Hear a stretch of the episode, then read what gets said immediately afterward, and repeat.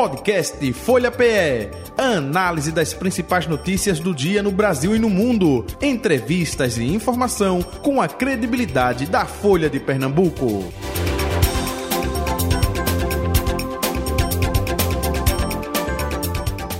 Vamos agora para a segunda parte do Folha Política de hoje. Folha Política. E conforme anunciei na abertura do nosso programa, o nosso convidado hoje é o doutor Henrique Seixas, defensor público geral de Pernambuco, que está aqui no estúdio da Rádio Folha FM, conversando com a gente a partir de agora. Doutor Henrique Seixas, muito bom dia, prazer revê-lo, seja bem-vindo aqui à Rádio Folha FM, tudo bom? Obrigado, Jota, bom dia, bom dia a você, bom dia, Betânia, que também que nos acompanha, todos que estão nos ouvindo, é, dizer da felicidade de estar aqui mais uma vez, podendo levar informações importantes e a gente conta com esses meios de comunicações para que a gente possa é, justamente informar bem a população. Muito obrigado. Betânia Santana, colunista de política da Folha de Pernambuco. Bom dia para você, Betânia, tudo bom? Oi, Jota, bom dia. Defensor, muito obrigada por ter aceitado nosso convite. Jota, a conversa promete, viu? É, vamos nós. É. Até aproveitando, é, doutor Henrique Seixas, vamos, é, neste momento de fim de ano, enfim, fazer um resumo né, do trabalho desenvolvido é, pelo uh, o senhor e, claro, pela Defensoria Pública aqui no estado de Pernambuco neste ano de 2023 e, logicamente, também perspectivas para 2024. Mas, primeiramente, o que a gente pode passar para o nosso ouvinte, para o nosso é, internauta, para o nosso espectador. Já estamos aqui no YouTube, youtube.com.br Folha de Pernambuco e também no Facebook, arroba Rádio Folha PR.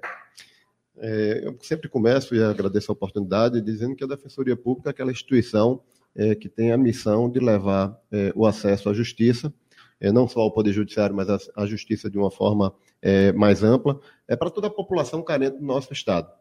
Então, é, já deixo isso logo de plano registrado, né? tudo de forma gratuita, as pessoas não têm qualquer custo é, para acessar os serviços da Defensoria Pública, que passam, como eu disse, não somente com ações judiciais, mas também com todos os atendimentos que a Defensoria faz, a exemplo de DNA, atendimento é, para retirada de documentação, enfim, casamentos gratuitos e uma gama de serviços todos gratuitos. Uhum. É, a Defensoria Pública, eu assumi é, a Defensoria Pública em 2021, é, estou me encaminhando para o encerramento do primeiro biênio do meu é, mandato, e durante essa minha fase na defensoria, a gente pôde é, e teve condições de avançar em diversos pontos, é, sobretudo na interiorização dos serviços da defensoria pública. É, conseguimos avançar em algumas comarcas onde não tinha presencialidade da defensoria, uhum. e aí assim nós conseguimos fazer esse avanço, levando esse serviço essencial para a população vulnerável do nosso estado. conseguimos fazer a instalação da ouvidoria externa da Defensoria Pública, que é um canal de diálogo com a sociedade civil organizada, é, que tem a função é, importante para é, trazer também as críticas as, é, é, que vêm da, da sociedade, uhum. contribui com a Defensoria, não só com a parte administrativa, mas também no nosso Conselho Superior, para direcionar e nortear as ações que devem ser implantadas na instituição. Então, a gente ter esse apoio e atuação junto com a sociedade civil organizada, é, com os movimentos sociais, é, trabalhando com a Defensoria Pública para que a gente possa avançar nessas demandas, isso faz com que a gente tenha uma maior é, assertividade nas nossas ações é, que são planejadas. É, tivemos também a instalação é, da Escola Superior da Defensoria Pública. A escola era também um sonho da categoria para que a gente pudesse não só trabalhar com a nossa educação em direitos, para a população do nosso Estado, mas internamente também fazer uma capacitação das defensoras, dos defensores, dos nossos colaboradores, dos estagiários, para que a gente possa cada vez mais é, atuar com excelência em favor da população. Que a gente sabe também que as pessoas já chegam com um problema. Uhum. Então, elas têm que ter também um atendimento é, digno, humanizado, é, é, também com muito focalizado para que a gente possa fazer o atendimento da melhor maneira possível. Uhum. Então, hoje, é, se nós fôssemos aqui fazer um balanço dessas três grandes é, avanços da Defensoria Pública durante esse biênio. Além, lógico, de ações é, rotineiras nossas, né, a evolução nos exames de DNA. A gente sabe que há uma carência muito grande é, da população pernambucana uhum. e para buscar, às vezes, o reconhecimento de uma paternidade, é, se paga, é, às vezes, caro para é, ser feito o exame genético e a Defensoria Pública, não de agora, mas já vem fazendo a realização desses exames e a gente teve uma evolução grande é, para fazer cada vez mais e levando esses serviços também para a interiorização. Quando nós começamos a fazer nossas ações de cidadania e aí trazendo de lá do sertão para o cais é, essas ações em favor de toda a população. E nós tivemos, é, esse ano, estamos finalizando ainda os números, a gente aguarda ainda esse uhum. mês ainda de intensas atividades, é, mas estamos já próximos de atingir 2 milhões de atendimentos em favor da população de Pernambuco. Muito bem. Do... Que, desculpa, Jota, mas esses 2 milhões em que período? É, o ano inteiro. O ano inteiro. Então, nós fizemos tá. esse atendimento. Em todos é, os serviços? Em todos os serviços, tanto os atendimentos que são extrajudiciais, como os atendimentos judiciais, com peticionamento, com os encaminhamentos que devem ser feitos, é, com as ações é, administrativas que também é, que são feitas com os procedimentos administrativos. Recentemente, é, estamos é, fazendo junto é, a todo o corpo da Polícia Militar, dos bombeiros, da Polícia Civil, o atendimento também nos procedimentos administrativos é, daquelas pessoas que estão necessitadas de algum atendimento jurídico em algum procedimento. Então, a gente também avocou para si e estamos fazendo esses atendimentos. Não paga nada, tá, gente? E o senhor se referiu a essa população carente. Agora, quem se encaixa nessa população carente? Quem pode recorrer à Defensoria Pública? É, opa, quem ganha um salário mínimo, não é um salário mínimo no ambiente familiar, é, é, porque até eu vou me inscrever também. Enfim, como é que faz essa seleção, doutor Henrique Seixas? Hoje nós temos uma é, regra interna, uhum. onde, é, que é a que se vale é, como regra, como eu disse, uhum. é de quem ganha até quatro salários mínimos, ele, a, a pessoa pode ser utilizado os serviços da Defensoria Pública. É, então, essa é uma regra financeira, uma uhum. regra que é estabelecida. Mas nada impede. Por pessoa a, ou por... por pessoa? Por pessoa. Mas nada impede que a pessoa também ganhe mais do que quatro salários mínimos e tenha sua renda comprometida, com um plano de saúde, é, com alguma necessidade é, para algum filho, para algum parente, enfim, que tenha sua renda comprometida com um empréstimo. Então, ainda que é, a pessoa arque é, com esses gastos e tenha um patrimônio maior do que quatro, um, rendimento maior do que quatro salários mínimos, ela também pode fazer uso da Defensoria Pública.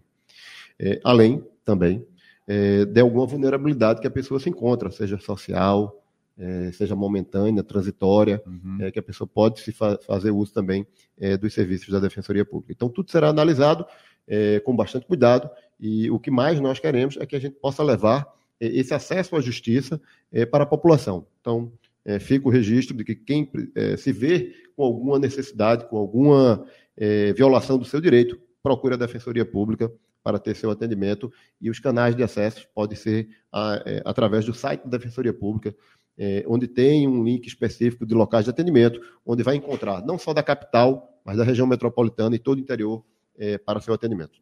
Betânia? Quando o, senhor, quando o senhor coloca assim, a população vulnerável ou vulnerabilizada, e, estabelece quatro salários mínimos, esse leque se amplia bastante, porque aí você contempla muito mais gente do que quem está desempregado, do que quem ganha até um salário mínimo.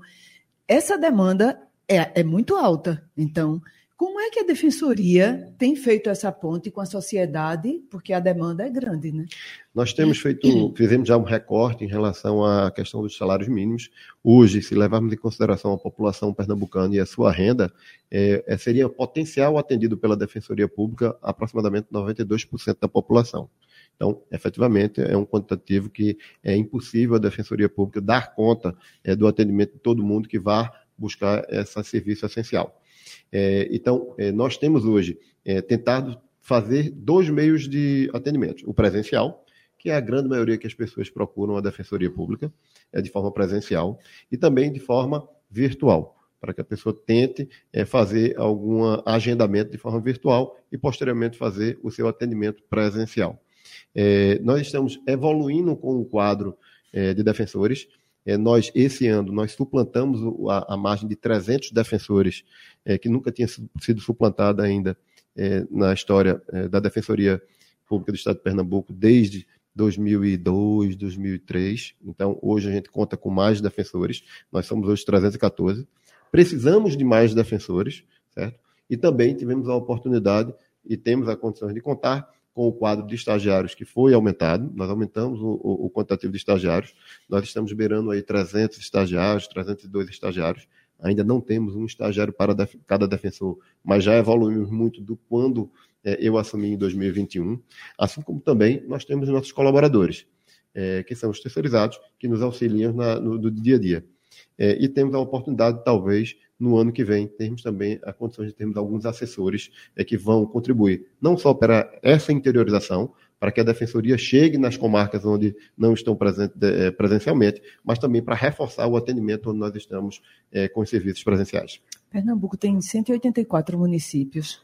Onde, é, quantos faltam serem preenchidos para a defensoria chegar mais pertinho?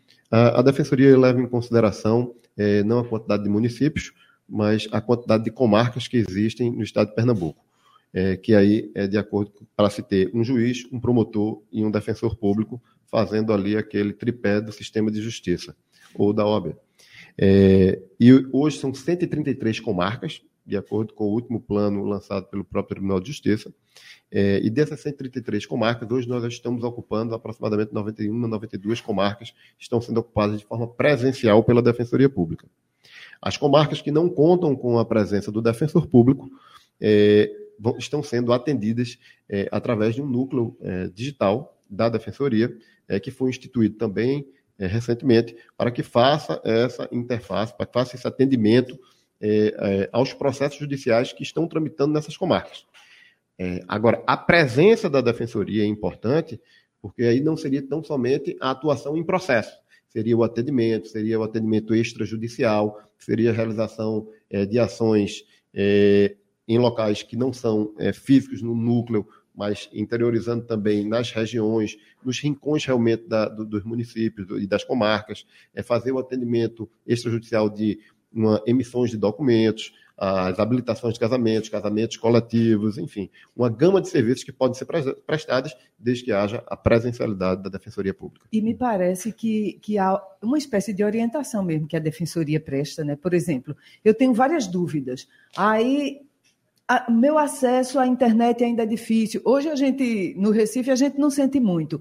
Mas lá no distrito de Poção, em Cabrobó, isso é bem diferente da realidade que a gente tem hoje. É, esse déficit de defensores chega a quanto? Mais de 50? Mais de 50. Hoje nós temos um concurso em aberto, estamos finalizando, inclusive, é, a nomeação de, dessa lista que existe de espera, mas nós temos 63 cargos vagos de defensores públicos. Então, se nós tivéssemos o quadro preenchido, nós conseguiríamos acompanhar, inclusive, as ações é, em todas as comarcas nós poderíamos reforçar a atuação em algumas comarcas que também têm déficit de defensores.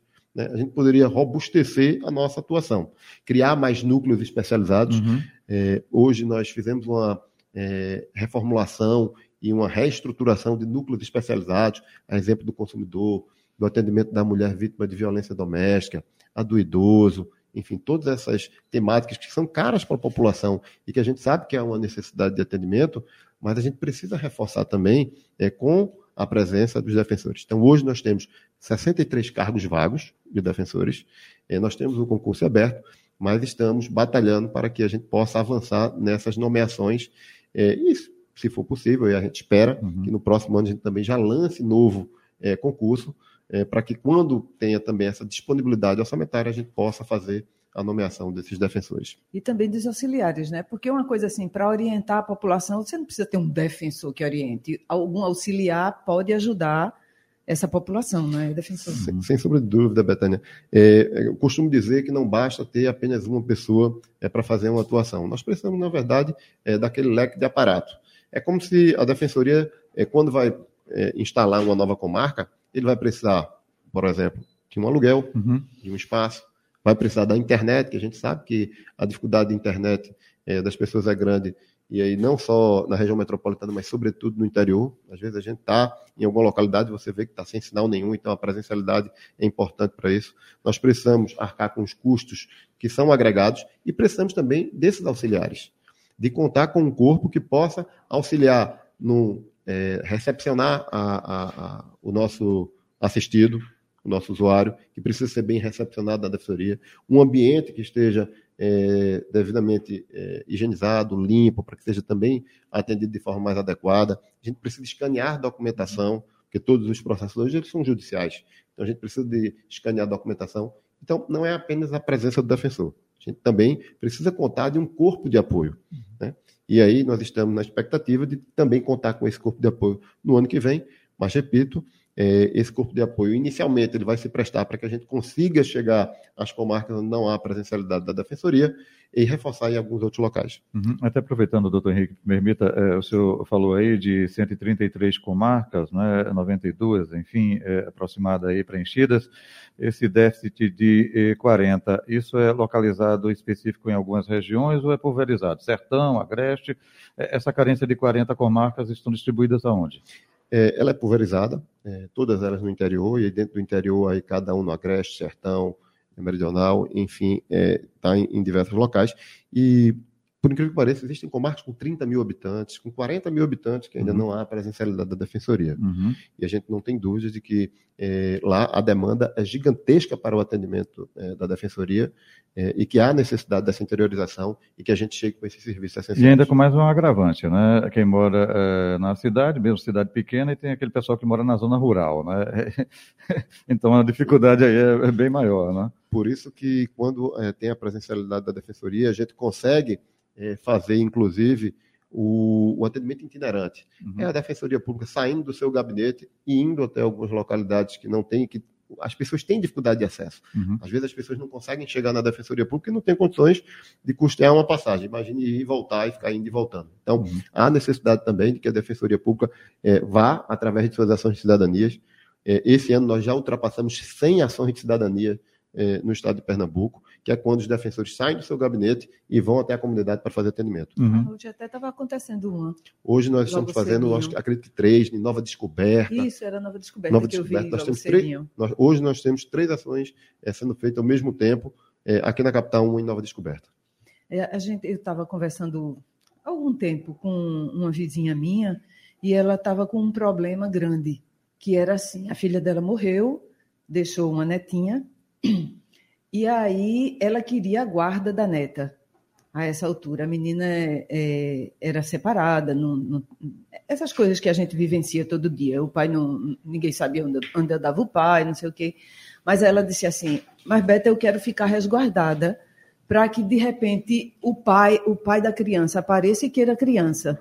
O que é que eu faço? Aí eu, eita, há algum tempo eu nem sabia indicar assim, procura a defensoria, porque ela pode te dar um, uma orientação Sim. de encaminhamento. É esse mesmo, são esses casos que chegam de documentação, de guarda de filho de... ou de orientação jurídica mesmo. Deixa, deixa eu completar, me permitam, é, também não, sim conhecido que é, é, a família deixou um imóvel, uma casa, e ficou justamente é, essa questão de disputa de família, enfim, não é? E foi através da Defensoria Pública que é, teve a sentença e aí encaminha para o cartório e a pessoa não paga nada, só corroborando com isso que Betânia falou também. É, é, é justamente isso, Betânia. As pessoas não podem deixar para depois o que podem tentar buscar solução hoje. Senão vai virar aquela bola de neve que nós já sabemos e depois não tem solução. Exemplo de uma casa é, que vai passando de é, pai para filho, para o neto, e depois não vai tendo essa regularização, e tudo vai se complicando depois com o tempo. Numa situação dessa, ela tem que procurar realmente a Defensoria Pública.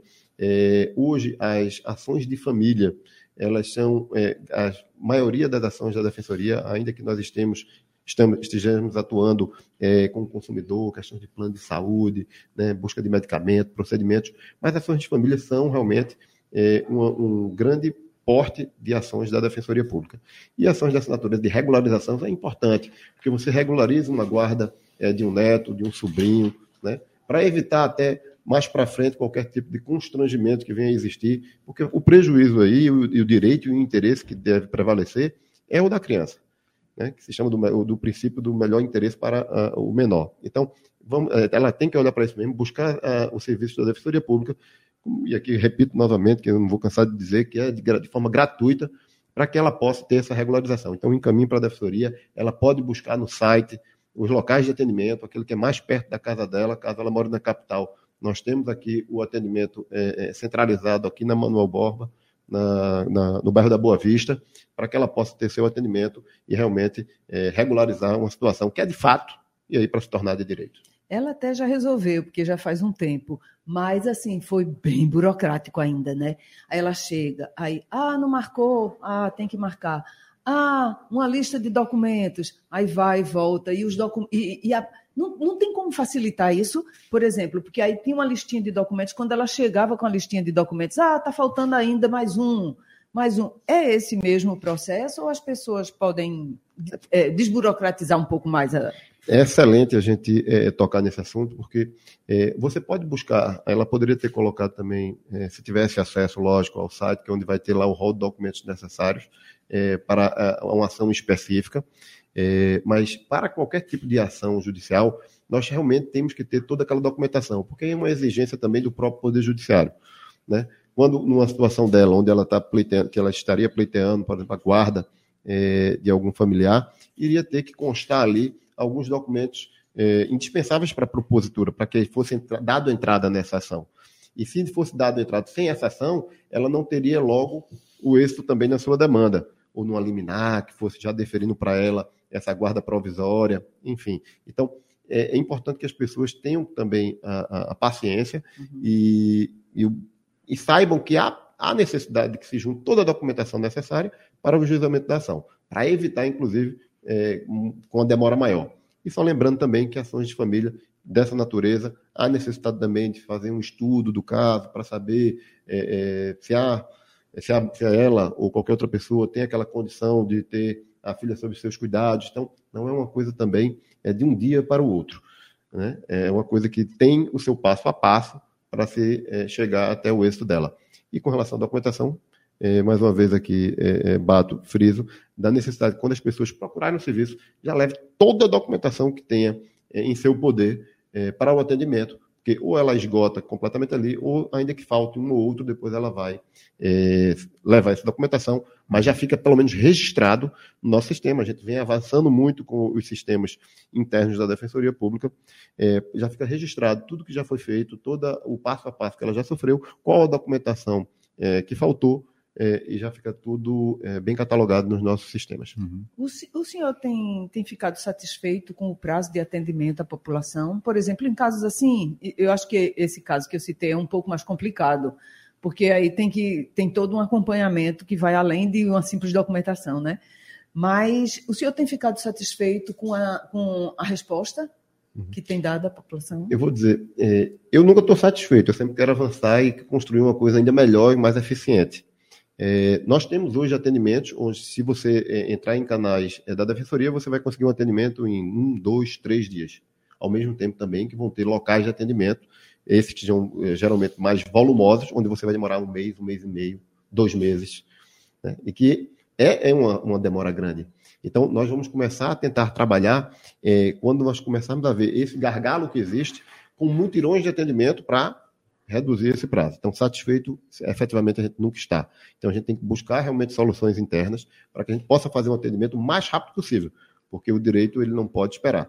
O sofrimento do povo não pode é, aguardar. A gente tem que levar o mais rápido possível a solução é, para que a gente possa resgatar essa cidadania, esses interesses das pessoas. Doutor eh, Henrique Seixas, eh, eu gostaria que o senhor ajudasse a tirar uma dúvida que eu já escutei de algumas pessoas. É, antes se tinha o é, juizado de pequenas causas. Né? É, é, hoje é juizado especial civil, né? enfim, mudou a nomenclatura. Mas o pessoal, o povão, é pequenas causas. Uhum. E, e, muita gente confunde justamente esse trabalho é, da Defensoria Pública com é, pequenas causas. eu gostaria que senhor explicasse justamente o que compete a um e o que compete a outro, por favor. Tribunal de Justiça tem dentro de sua estrutura é, os juizados especiais civis, a, a pequenas causas, né? uhum. é, que está centralizado hoje é, na Iberibeira, que tem a atuação de um núcleo também da Defensoria Pública nos juizados. Então, aquelas causas que há necessidade de intervenção de, de um advogado ou de um defensor, lá nós vamos ter o acompanhamento através da Defensoria Pública. É, é, é, bom que se diga que nos juizados a pessoa pode ir e fazer a sua queixa, né, a sua é, é, é, propor a sua ação, uhum. dar, dar, início a um, a um, processo judicial, reclamação, a sua reclamação espontaneamente é, através do Tribunal de Justiça. É, mas colocamos também dentro sem, sem ter um advogado constituído, sem né? Ter um advogado constituído. Também pode ser, não é isso? Ok. mas para facilitar também e auxiliar a população, também colocamos pessoas dentro desse setor de queixa para que possa contribuir na formulação dos seus pedidos. Porque às vezes as pessoas também vão ter alguma dificuldade na formulação do, do seu pedido, dizer é, qual o seu dano moral, uhum. é, dizer uhum. o quanto custa esse seu dano moral, ah, quanto é que eu mereço por esse dano moral? Né, fazer um pleito é, para é, é, rever, por exemplo, um termo de ocorrência de inspeção é, expedido pela Neoenergia, enfim, qualquer tipo de, de solicitação que existe. Então, é, nós temos a presença da defensoria, mas esse é um serviço, é, o, o, juizado é afeto à, à estrutura do uhum. Poder Judiciário. Uhum. Apenas estamos atuando dentro é, da estrutura, é, tentando dar o suporte às varas que existem uhum na, no juizado especial. Uhum, lá, lá, tem um, um, limite né, de, de ação, opa, vamos, é, eu não sei oficialmente, mas 100 mil reais, né? Abaixo disso entra justamente com, nas pequenas causas. Aí o senhor falou, opa, aqui não, da defensoria é justamente essa questão interna de é, quatro salários mínimos, que hoje, conta redonda, conta de padaria, dá 5 mil reais, 5 mil uhum. quebradinho, enfim. Então são coisas distintas aí para. São coisas distintas, uma coisa. Mas que, utilizar mas que se é, complementam. Se complementam. É, é, até porque no juizado, salvo o melhor juízo, até 40 salários mínimos você pode é, pleitear sem a presença de um advogado. Perfeito. Acima disso, você tem que ter a presença de, de algum advogado ou de um defensor público. É, então, é, independente também, a defensoria independente da, da, se é até 40 salários mínimos ou, acima de 40 salários uhum. mínimos, a, o, aquele usuário do, do juizado, uhum. caso queira é, se utilizar do serviço da defensoria, vai estar lá também disponível para seu atendimento. Alguém foi lá na Ibiribeira e, opa, a ação é muito alta, precisa de advogado. Ah, não posso pagar, não. Ah, tem um defensor aqui, procura aqui. É, estaremos lá presentes na queixa, não só para auxiliar na queixa, mas também para acompanhar o processo é, judicial da pessoa. Defensor, recentemente a governadora lançou o programa Juntos pela Segurança. E aí, no dia do lançamento, né, outro, mês passado, foi esse mês, mês passado, é, estavam lá vários órgãos, várias instituições, a defensoria lá presente. E o senhor foi chamado, teve direito à voz e tudo, né? Uhum. Qual é a importância? Isso aí é só institucional ou qual é a importância da defensoria junto ao trabalho de um programa nesse porte? Não só no Juntos pela Segurança, mas eu acho que qualquer tipo de programa que venha a ser desenvolvido é, pelo governo do Estado, pelo município, é, eu acho que é importante a presença da Defensoria Pública, porque é, nós somos aqueles agentes de transformação também. Agente de transformação não só social, mas também de políticas públicas. É, em relação específica ao Juntos pela Segurança, a presença da Defensoria Pública se faz necessária para que a gente possa levar a nossa prestação de serviço e também é, focalizar em nossas ações quando a gente tem é, os índices de criminalidade por localidade, para que a gente possa atuar é, não só com a disponibilização de serviços da Defensoria Pública de forma judicial, mas, sobretudo, na prevenção.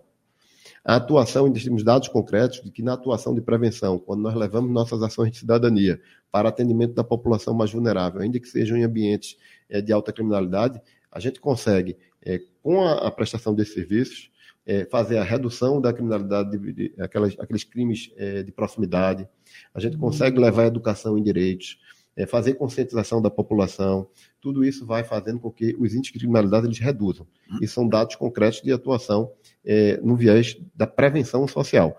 E cabe à Defensoria Pública, é, sobretudo, fazer essa atuação na prevenção. Então, o, o programa Juntos pela Segurança é, tem essa importância da presencialidade da Defensoria Pública, assim como dos outros atores do sistema de justiça, é, para que a gente possa é, dialogar, seja é, entre nós ali, quais as ações, mas, sobretudo, é, é, na atuação da gente em mediação de conflitos, nessa prevenção, como eu estou dizendo. A gente levar a conciliação e a mediação desses conflitos, evitando, assim, que essas criminalidades elas possam ser desenvolvidas e possam gerar esses, essas, esses crimes de proximidade. E essa prevenção se dá concretamente de que forma, defensor? Pronto. A atuação da Defensoria com essas ações de cidadania, é, é, buscando e resgatando direitos que estão ali sendo violados pela comunidade, que podem gerar algum tipo de violência.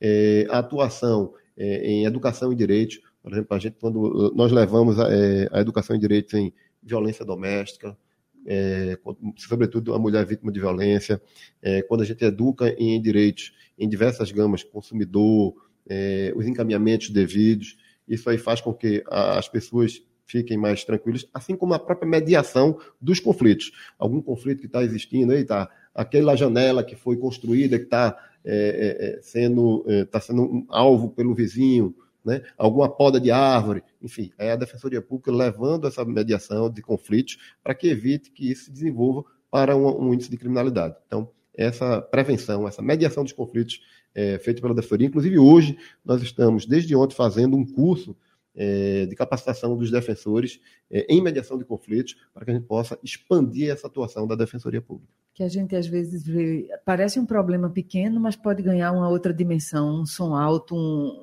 um estacionamento irregular, irregular, ali, alguém parou. Às vezes, coisas banais, coisas triviais do dia a dia, certo? É, uma relação até é, familiar, uhum. um divórcio que você vai, vai resolver, que está mal resolvido, o casal está dentro de casa, mas aí como é, que, como é que pode chegar essa mediação? Essas atuações pontuais são às vezes é, simples, mas que acabam realmente, como é, você bem colocou, Betânia, é, ganhando uma dimensão maior e gerando é, um problema maior é, social. Isso, até morte, né? É, morte por motivo fútil, não é isso que é utilizado no, no direito, né? Briga de trânsito e outras coisas mais, e né? tudo, é, que pode acarretar justamente um problema desse aí, que desencadeia a, a parte criminal e também a parte civil é, da mesma maneira. Doutor... Isso. Vá. e isso se dá em palestras nas comunidades, nas universidades, como é, como é na prática Pronto. mesmo, assim, eu queria entender. Na prática, nós temos essa ação de cidadania, que a gente, como foi hoje, onde a gente leva os serviços da Defensoria Pública. É, nós temos duas outras formas de atuação, que é a disponibilidade de a gente ter os defensores indo para as escolas municipais, estaduais, uhum. para proferir é, algumas educação e direito. E nós temos também um programa que se chama Defensores e Defensores Populares, que é a capacitação de algumas lideranças comunitárias para que eles possam ser replicadores de direitos em suas comunidades. Então, eles passam durante seis meses é, tendo aulas é, pela Defensoria Pública do Estado de Pernambuco, pela Defensoria Pública da União, é, em parceria também com a Prefeitura do Recife, é, para que, tendo essas noções, eles sejam esses replicadores de direito. Possam encaminhar diretamente para as pessoas, possam encaminhar para a Defensoria Pública uhum. de forma mais adequada, com a documentação necessária, enfim. E a gente leva também essa mediação itinerante. Sem ser um é... operador do direito, sem ser um advogado, é isso? Sem Pessoa da comunidade. Ele é. é um líder comunitário, presidente da associação, pode se candidatar a isso? Pode se candidatar. É, nós já tivemos já quatro cursos nesse sentido, já, deve ter, já temos mais de 200 mediadores, do, perdão, 200 defensores populares já formados, é, e a gente também leva essa mediação. Essa, é, nós temos uma unidade móvel de atendimento, já toda adaptada para que a gente possa fazer a mediação e conciliação das pessoas que tenham interesse e a disponibilidade de vir até a Defensoria Pública para tentar solucionar essas, esses pequenos problemas do dia a dia. Muito bem. Uma coisa, uma coisa, outra coisa, outra coisa, como diz o outro lá. Agora eu quero que o senhor explique essa Escola Superior de Defensoria Pública para é preparar defensores, é isso? É, a Escola Superior é, é, hoje um órgão auxiliar é, da Defensoria Pública para que possa é, contribuir na formação dos defensores é, que já estão dentro do quadro, então é capacitar né, para que a gente possa melhorar cada vez mais a prestação de serviço, especializando a atuação é, dos defensores e das defensoras, assim como dos nossos colaboradores, os terceirizados e dos estagiários. E também está tendo uma função importante, que é na, no curso de formação dos defensores que vêm ingressando na defensoria, para que eles tenham esse curso de formação e saibam com o que vão se deparar é, no dia a dia, sobretudo no interior, onde a linguagem é diferente, o atendimento deve ser é, é, completamente é, peculiar. As pessoas, muitas vezes, que chegam ao estado de Pernambuco como defensores passando no concurso, são de outras é, localidades e precisam, inicialmente, é, criar uma familiaridade com as, as raízes e a cultura local nossa para que saibam é, devidamente atender. Não adianta, por exemplo, nós atendermos uma pessoa e falarmos de guia provisória de, de, de, de internamento, guia provisória para é, algo a expedição de um alvará, não vai entender. A gente tem que falar ser o mais é, compreensível possível para a população. A gente tem que uhum. dizer realmente o que elas precisam entender e tentar ali fazer com que elas saiam satisfeitas com o seu atendimento. E isso precisa de é, um pouco de, de, noção e bom senso dos defensores. Isso passa por uma capacitação. Pela comunicação, né? especialmente. Né? É, isso existe, existe um calendário da defensoria ou ela, é, ou ela age como o Ministério Público quando demandada, quando provocada? É, diversas ações nós já temos um calendário. Né? A gente é, já tem algumas ações que são é, nesse sentido. Outras a gente precisa justamente ter subsídios, ter dados é, é, da sociedade, por isso que é importante a gente estar sempre em constante contato com os movimentos sociais, com a sociedade civil organizada, através de nossa é, ouvidoria, para que a gente possa atacar aquelas localidades onde precisam mais do serviço da Defensoria Pública. No mais, os nossos atendimentos são aqueles rotineiros em nossos núcleos. Mas nessas ações itinerantes, nessas é, idas para outras localidades, aí sim a gente é, conta, conta e, e tem o apoio muito da sociedade civil para indicar a localidade ou dos programas que nós participamos. Por exemplo, nós é, investimos muito no núcleo é, da Defensoria, que é o núcleo de terras, habitação e moradia, para que a gente pudesse é, atuar de forma bem focalizada e assertiva nas questões dos conflitos fundiários, na zona da mata, né, norte, sul. Então, a gente precisava é, interagir, ter um grupo próprio para isso, para a gente é, fazer essa atuação. E aí, isso aí foi através é, também é, de parcerias com o governo do estado de Pernambuco, uhum. assim como também com o Poder Judiciário. Uhum. É, é Betânia é, falou dessa ligação, né? Governo de Pernambuco, o governador da Raquel Lira, o senhor esteve presente no lançamento aí é, é, do projeto, enfim, é, de segurança. É, em matéria de orçamento, vocês são contemplados. A gente, a gente teve agora a LOA né, sendo discutida na Alep, enfim, até o orçamento para 2024 é diferente desse de 2023, que foi deixado pelo governo anterior. É, a Defensoria Pública vai ser é, beneficiada também. Eita, Com... Eu quero complementar, agora é minha vez de complementar. Vai, vai ser beneficiada. Vai. Eu quero dizer assim: ele que vive sempre insatisfeito, e eu não acho isso negativo, acho que a insatisfação é bom porque ela provoca né, e mobiliza a gente, mobiliza quem está por perto. O, o, o, seu orçamento deu um pulinho maior, né? Depois deu. que entrou o 1,1 uhum. bilhão em uhum. relação a, ao STN, né, com cálculos do Tesouro Nacional. Sim. O senhor ficou satisfeito agora com essa rearrumação? Era essa. Pronto. Vou continuar dando a mesma resposta. A gente sempre insatisfeito da Defensoria Pública. É, a gente sempre acha que pode avançar mais, até porque nós precisamos exemplo, preencher esses 63 cargos vagos, uhum. nós precisamos criar essa estrutura para as comarcas onde nós não estamos presentes. 40 comarcas. A gente, a gente precisa avançar em serviços de tecnologia, que não é uma, uma coisa fácil, não é uma coisa barata, não é uma coisa é, é simples de se fazer. É, então, lógico, ainda nós precisamos avançar muito. Nós ainda temos vai chorar desafios. mais, vai chorar precisa... mais atrás de orçamento. O, de, o defensor está aqui para pedir, então a gente precisa pedir sempre mais. Né? É, mas, lógico, é, com o que foi encaminhado pelo Poder Executivo dentro do, da programação da Lei Orçamentária Anual e o que foi também acrescido dentro desse é, aspecto que estava existindo, desse valor acrescido pela, pela, é, pela, pela, pelo 1 bilhão e 100 milhões, lógico, já contempla, a gente já consegue avançar em diversas é, demandas da Defensoria Pública. A gente consegue, por exemplo, fazer com que a gente tenha essa estrutura agora de assessores para ocupar as comarcas é, do interior. Mas a gente ainda precisa avançar mais, como eu disse. Então, lógico, a contemplação foi importante, nós conseguimos, vamos conseguir avançar em diversos aspectos, mas ainda tem muito ainda uh, a se alcançar, porque como já ficou bem é, registrado aqui, a população é realmente carente, a demanda é grande e a gente precisa ter uma defensoria cada vez mais estruturada para fazer o atendimento de forma bem adequada é, e bem é, focalizada, com, bem humanizada e atender realmente toda a, a, a expectativa que se tem